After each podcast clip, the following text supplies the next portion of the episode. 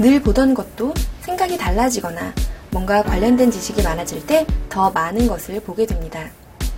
또 그럴 때 우리는 새로운 아이디어와 삶의 자극을 얻게 되기도 하는데요. 그래서 항상 새로운 곳을 가고 새로운 것을 보고 만지기 위해 노력해야 합니다. 그런데 아무리 좋게 보려고 해도 반갑지 않은 것들이 있습니다. 바로 우리도 언젠가 늙고 병든다는 사실인데요. 병이란 것은 남녀노소를 불문하고 찾아오는 불청객이고 늙음은 세상 그 누구도 피해갈 수 없는 운명입니다. 그저 반갑지 않은 불편한 손님으로 치부했던 병과 늙음에 대해 좀 다른 시각과 인문학적 소양으로 접근하는 책이 출간되었습니다. 재벌 총수는 왜 폐암에 잘 걸릴까?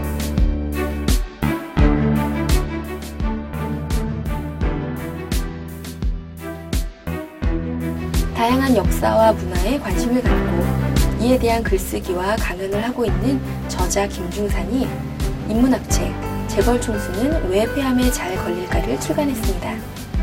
이 책은 나이들과 우리가 겪거나 갖게 될 병에 대해 새로운 시각으로 접근하는데요.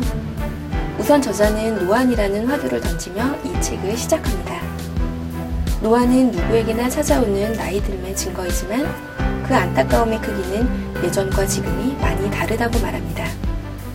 옛날 우리 선조들이 겪었던 노안은 중년의 표시이자 삶의 선배의 표시였지만 지금의 중년들에게 노안은 동료들에게 쓸모없는 늙은이 취급을 당하며 눈치를 보게 만드는 슬픔일 뿐이라는 것입니다. 설 곳 없는 중년들, 아플 수도 없는 중년들의 서름을 이야기하는 저자 김중산. 이처럼 노안이란 현상 하나에 대해서도 다른 관점과 생각을 들려주는 그의 시각은 삶의 자극이 되기에 충분해 보입니다. 단순히 건강하게, 젊게 사는 것에 대해 이야기하는 건강 관련 서적은 많습니다. 하지만 이 책, 재벌 총수는 왜 폐암에 잘 걸릴까는 단순히 신체의 시간을 돌리기 위한 건강 정보를 주기보다는 신체가 시간을 멋지게 보내는 것의 중요성을 이야기합니다.